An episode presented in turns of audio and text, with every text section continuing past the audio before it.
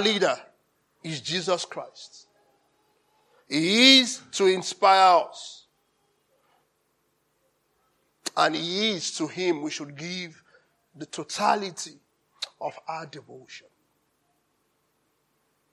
So, by way of introduction, I've taken us a little bit back to look at the people who set as examples.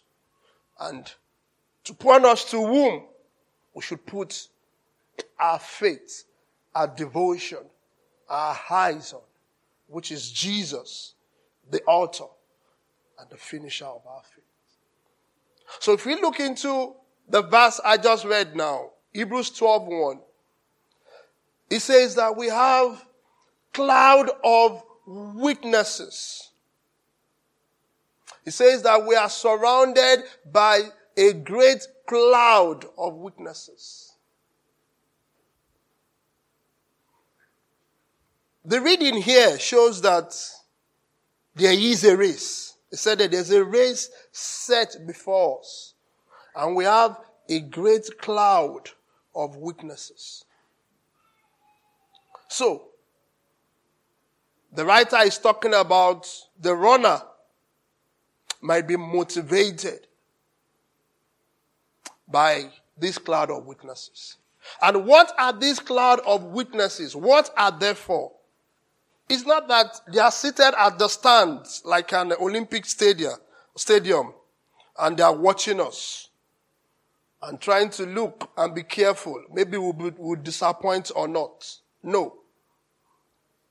What the word witness is there is the same root word for the word matters in Greek.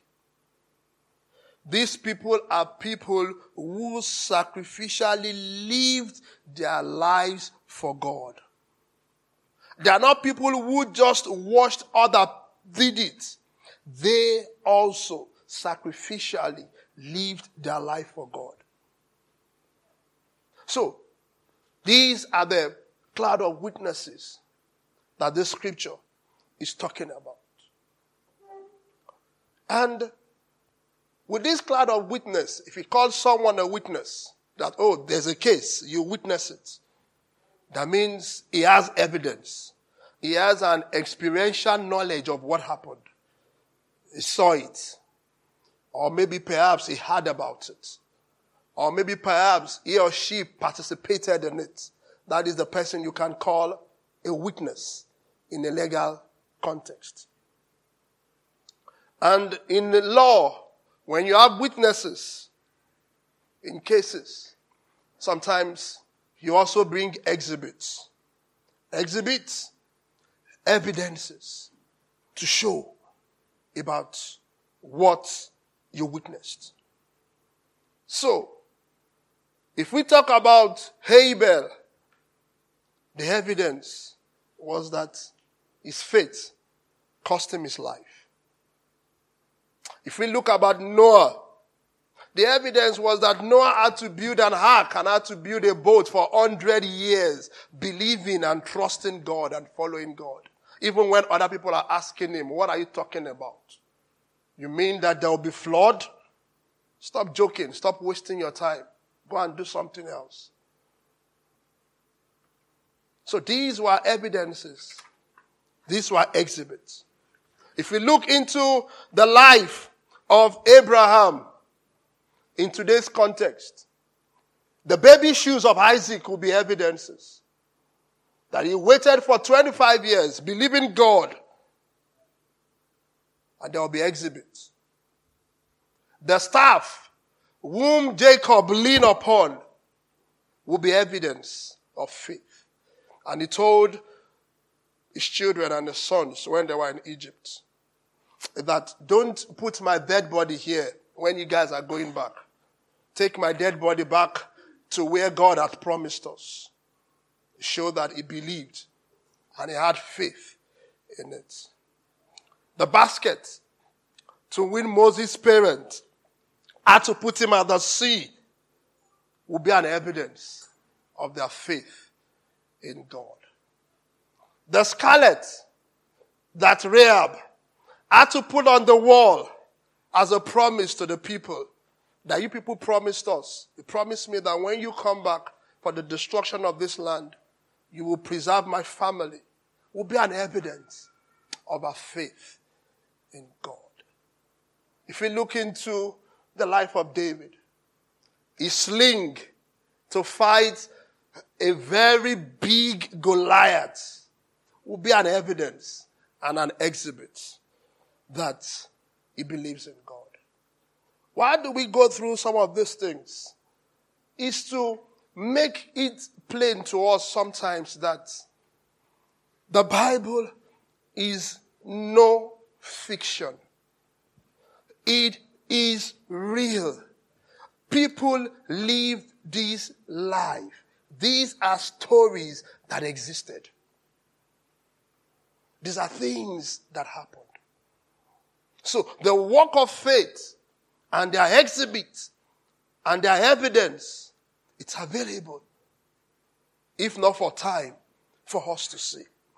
So we will look at the martyrs, and we'll look at the sacred and the quiet match in which some of them contemplated, in which they had to endure pains, in which they had to go through the agonies of living such peril of their faith at their own time.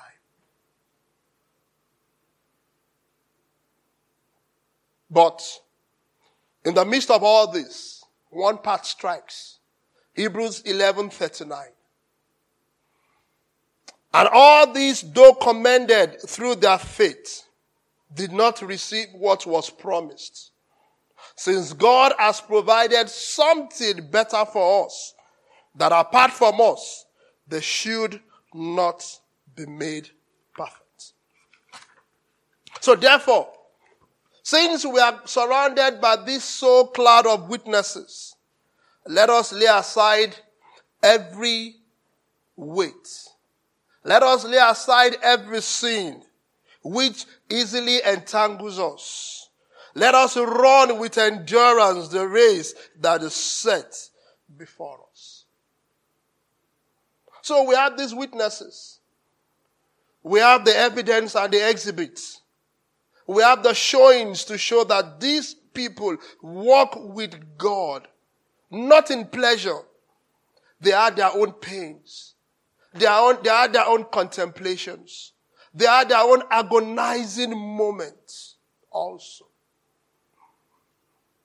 So the writer of this Hebrews here is telling us, let us lay aside every weight and sin, and let us run.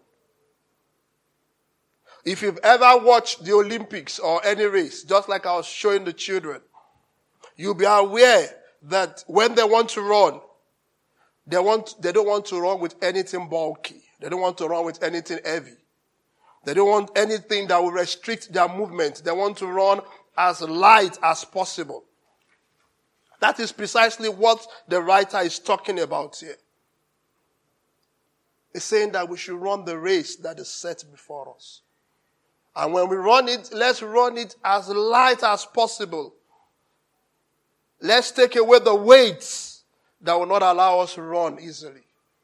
Let's take away the sin that will not allow us to run, just as the people ahead of us has run. And if you notice in that scripture, there are two things that are mentioned. Weight and what? Sin. Weight and sin. When we talk about weight, you should understand the point of the writer. You have to throw up things that will hinder you. Things that are holding you back. Things that will not allow you come to midweek service. If they are not genuine, they are weight. Being on the social media from one reels to another reels, and you cannot study your Bible. They are weight. From one TikTok to one Instagram to one social media.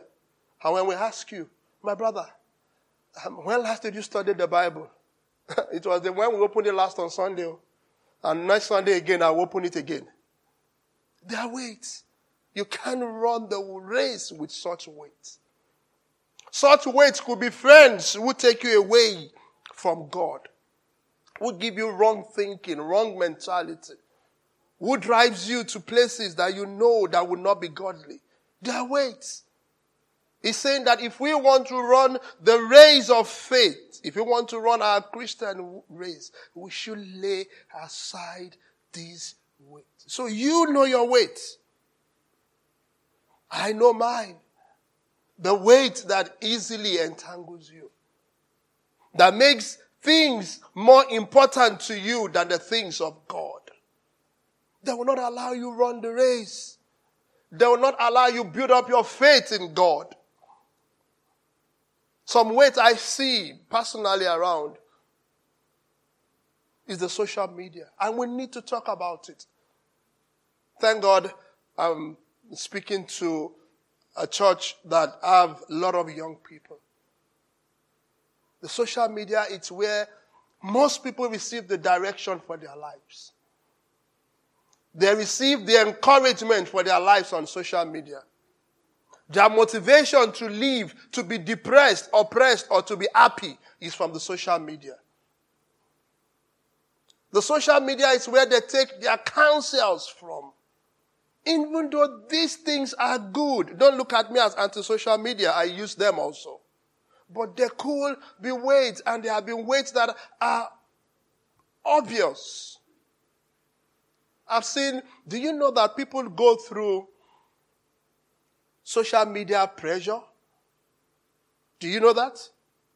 People scroll. Wow, see his new car. I'm in trouble. You're putting yourself under undue pressure. See his soft life, and I'm living an hard life. TikTok. People have special cameras for the effect. And they don't do their TikTok in the bush or in poverty houses. They look for good hotel rooms or good, nice lightnings. And you are putting pressure on your life. But in as much as the social media is good, it's a blessing. We can't deny that technology is a blessing. But we can also deny that they've become weight to the 21st century Christians, especially people of our generation. People are abusing social media. And in fact, social media is abusing people. They are weights. You can't read your Bible. You can't study. The English Premiership could be a weight. I know some brothers are looking left or right now. So what this guy is talking about? Don't go there. Just stay where you are. They are not sins, but they are things that take you away from God. Eating could be a weight. You eat like a glutton. And that's why the Bible warns us about alcohol. Because when it's uncontrolled, it leads to what? Drunkenness. I know there's this argument. Should we drink or we should not drink? I will not open that this morning. And I will not go there. But the one that will make you drink and you cannot see anyone. And you forget about the problems of today and tomorrow. And you think as if you are flying in the air. So, these things are sins that can entangle you. There are weights that could entangle you. There are weights that will beset you. There are weights that would stop you. And we are encouraged this morning that if we will run the race, looking up to Jesus, we should do away with this weight. And as we look on, we will look at Jesus himself as our example. So, certainly, we'll look at the sins that easily beset us. And if we look at the context of this scripture, we are talking about faith here. The main context here of the sin that will easily beset you is unbelief. Unbelief that God can take care of you. Unbelief that God is in charge of your life. Unbelief that God is in charge of the whole world. He knows today, yesterday, and He knows the future. And you think you are in charge. And you think you want to help yourself. And you fall into sin. I won't stand here and say Cyprus is not hard. And never have I seen any country that is heaven where there's no hardship. But will you walk in faith and believe that God is able to take care of you and not in unbelief? I've seen people come to this land, walk with their hands. They may not have all, but God meets their needs day by day. So many people seated here. Don't believe and take in that unbelieving lie of the devil that you need to steal to survive on this land. It's a lie. Don't walk in that unbelief. God is in charge and God will take care of you. I won't stand here and tell you it's easy. And I won't stand here and tell you it's going to be so smooth.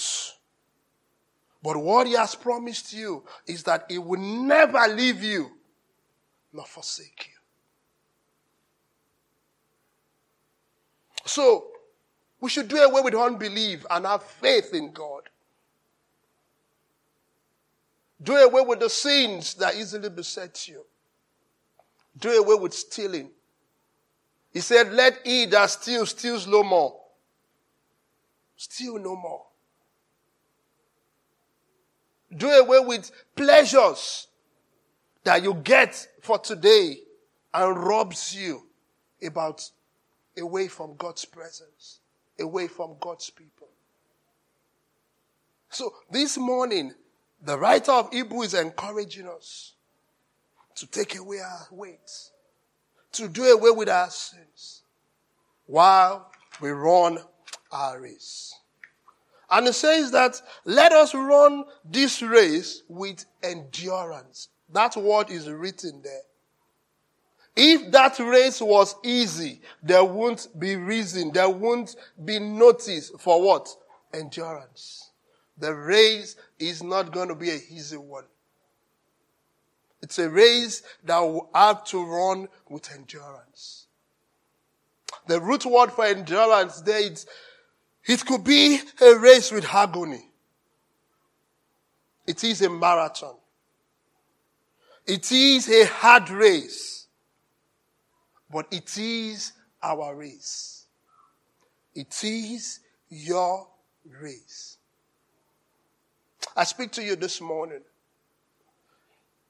You didn't choose how you would be born.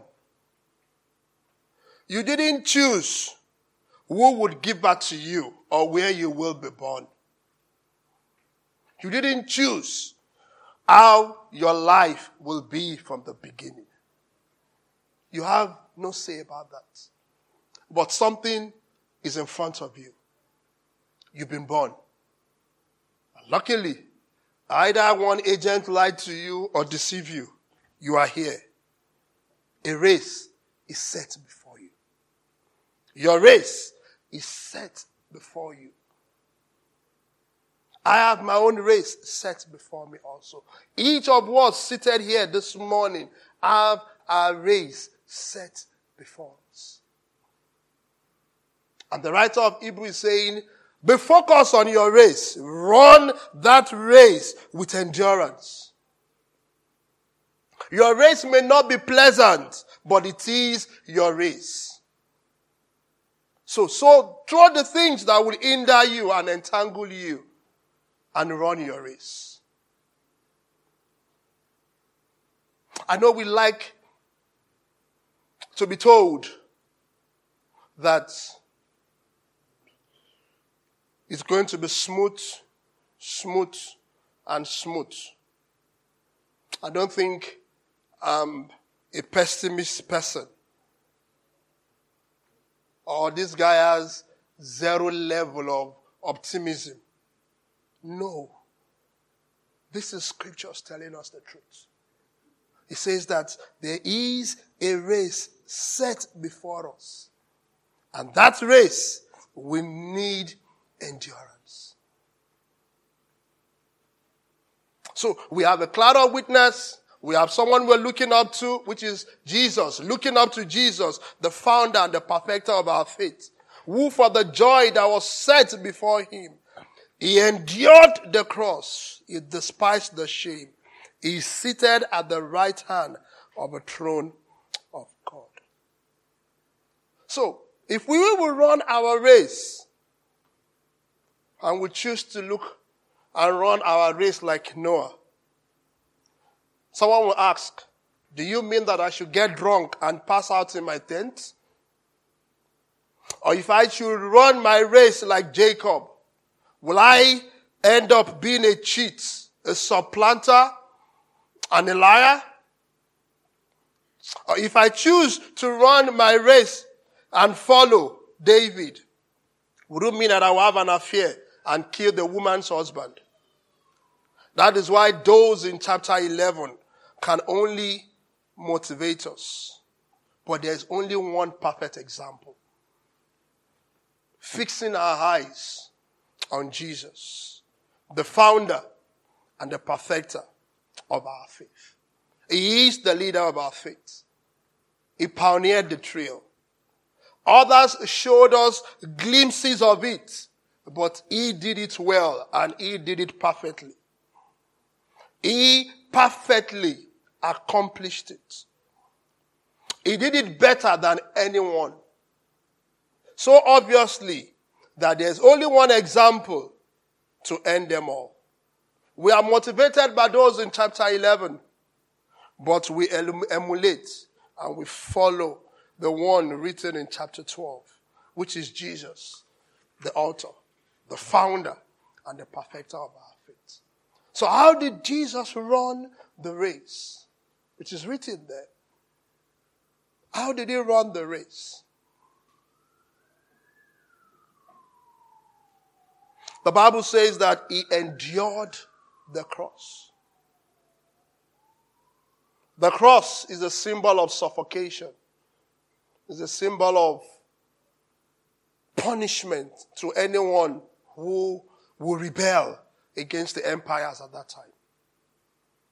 And so Jesus was giving the worst punishment that could be meted out to anyone at that time, because they saw him as someone who was not standing in line and who wasn't following the right thing which the empire or the Roman Empire would want to do.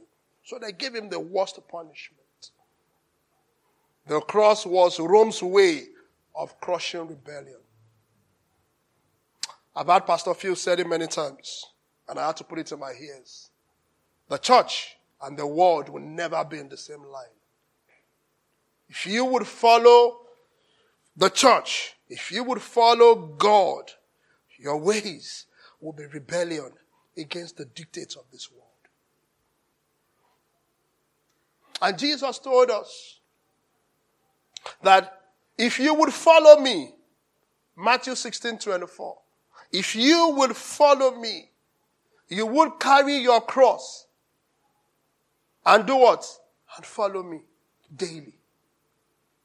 So, if anyone preaches the gospel that says, believe God and you will not suffer again, come on. I'd believed God and I'd suffered. So, but what God is telling us is that in the midst of it, lift up your cross and what? Follow me. Lift up your cross and follow me. I don't know what cross you have. I don't know what cross you have. You know it. I know mine. But we are encouraged to lift up our cross and follow. To so many young people, financial needs and means will be their cross. And just for a while, you will overcome it. But, and to so many people, it's their health. I come from a place in Africa where, because people have health challenges, medics are not enough. People have resorted to supernatural healers who lie and rip them of their money every time. And they become richer and richer day by day. And we see the people pour out day by day. But what is it telling us? Carry that cross and follow me. Scripture says that while Jesus was carrying that cross, it wasn't easy. In Psalm 22 verse 1, he had to cry in anguish. He said, my God, why have you forsaken me? It was repeated also in the Gospels. So we are familiar that it wasn't an easy cross. If it was an easy one, he wouldn't be praying in the Garden of Gethsemane that if possible, oh God, let this cup pass over me. But scripture told us that here that he endured the cross. And if there's anything I'm saying this morning to encourage you, endure the cross. Lift up your cross. Lift up your cross and follow him daily. And for Jesus, it wasn't just a physical pain. It was about spiritual judgment from God. This was someone who is part of the Godhead, who had enjoyed a relationship with the Father all through eternity. But as at that time, because he was carrying the sin of many. And we know that God the Father is holy. Holy, holy, holy is the Lord. He can't behold that unrighteousness.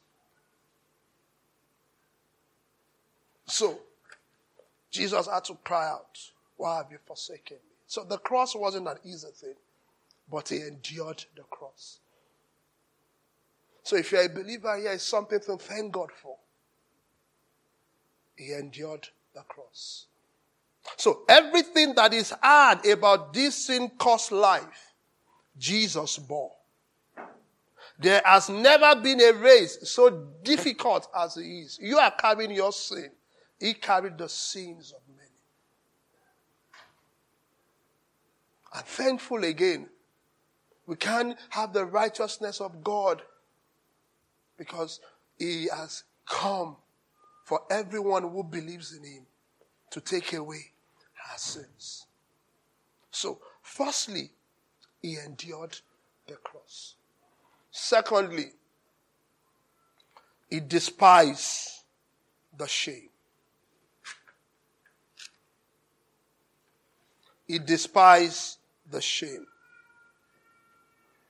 He was faced with crucifixion. Even when they dared him to come down, he could come down.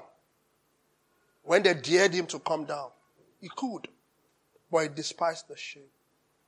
Imagine while you're running your difficult race, everyone around you was begging you to quit. How much harder would it have been? And that was the case of Jesus. They were telling him to quit. They were telling him to come down.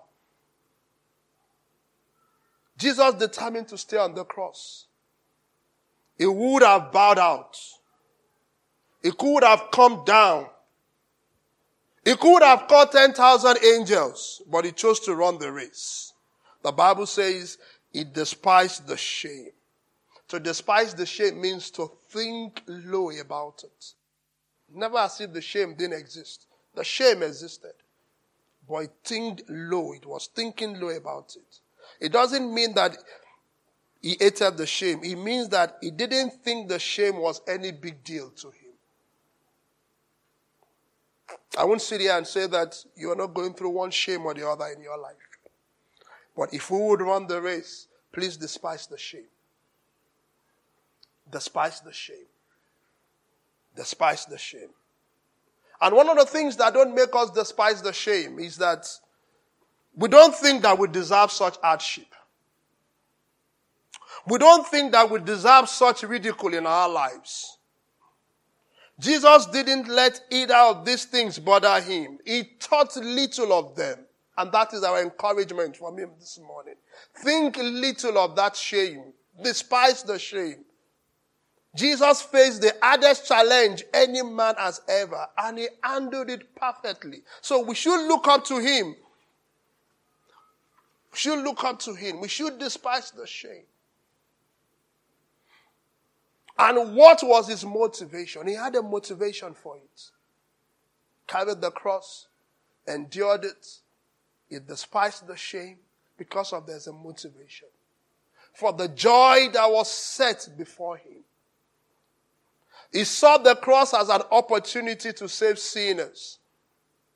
He saw the cross as an opportunity to glorify God the Father and to glorify his name.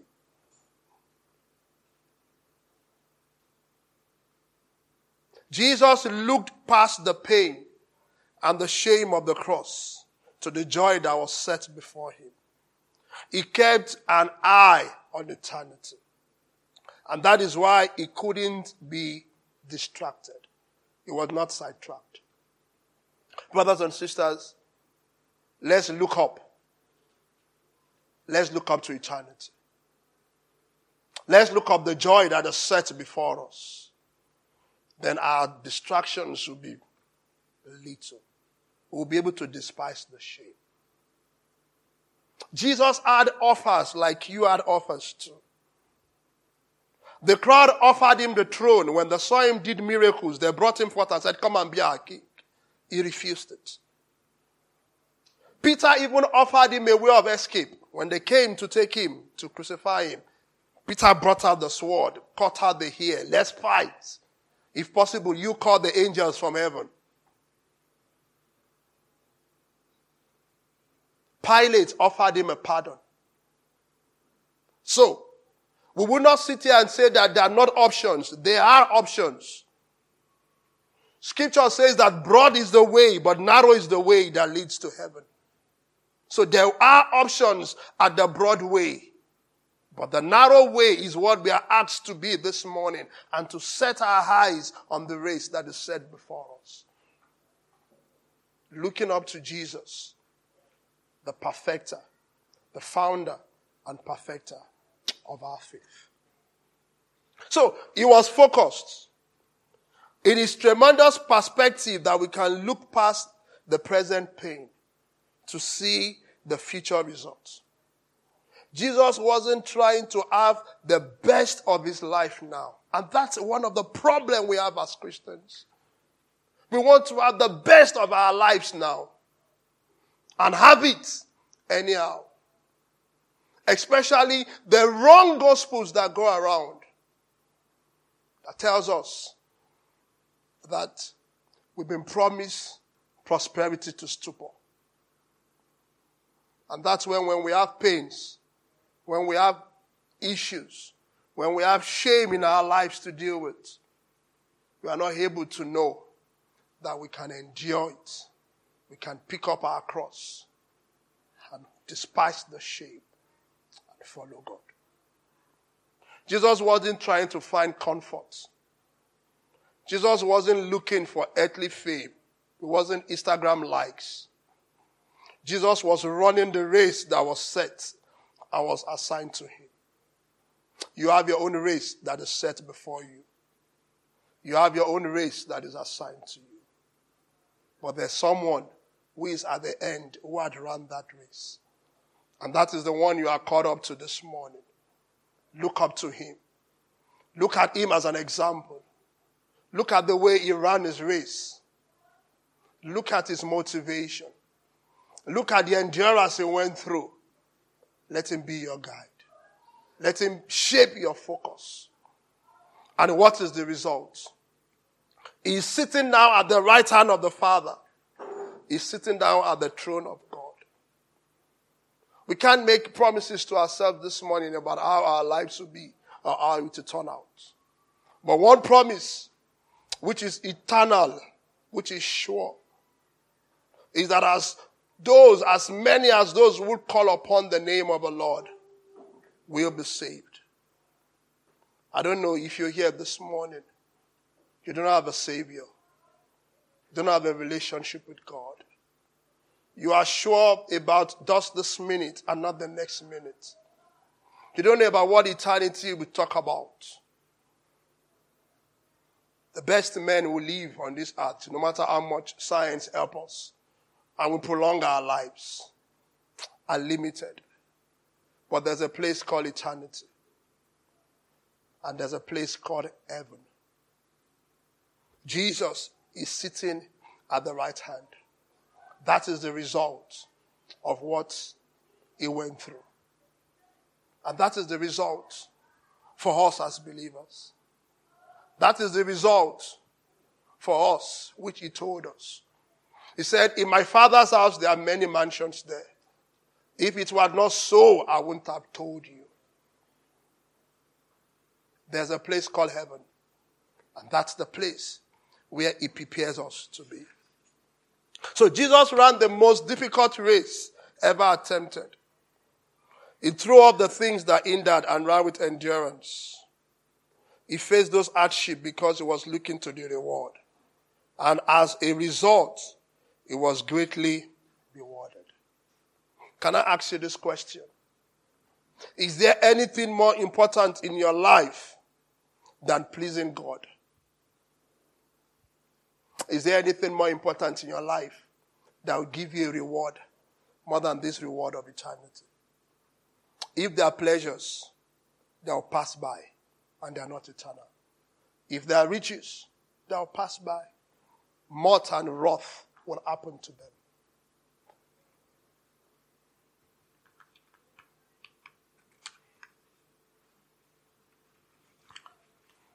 There are all sorts of things we do in this life. But most of them, honestly, are not important as living a life that will please God. So the idea that if anything in life is keeping you from obeying God, then obviously it has to be tossed aside. It will be like a sprinter who spends a ton of his time planning his wardrobe, fixing his hair, making his traveling plan to get to the track, but will never prepare himself for the race. Don't lose sight of what is the most important thing. He placed me here to run my leg of the race as faithfully as possible. Regardless of my leg of the race, I'm asked to look up to him.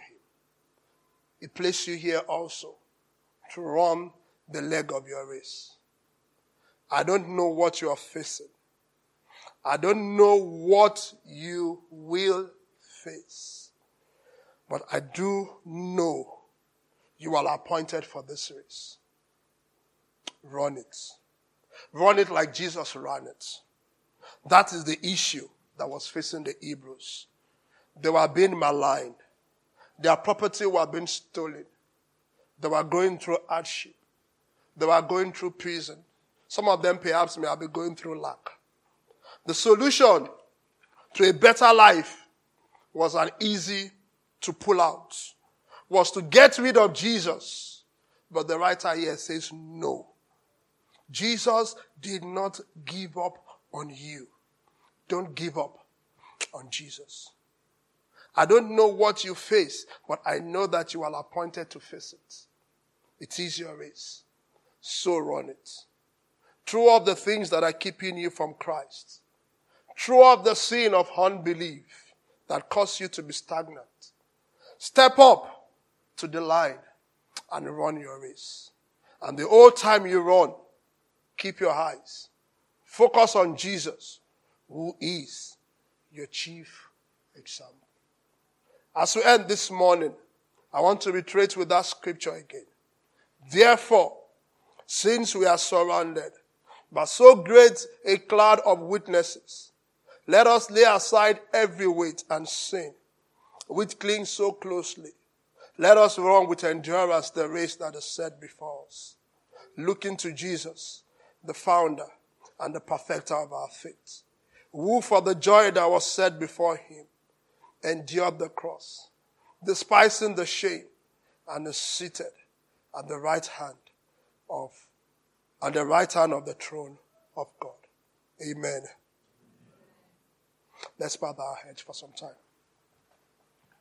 Let's meditate on God's word and think about it. for some time.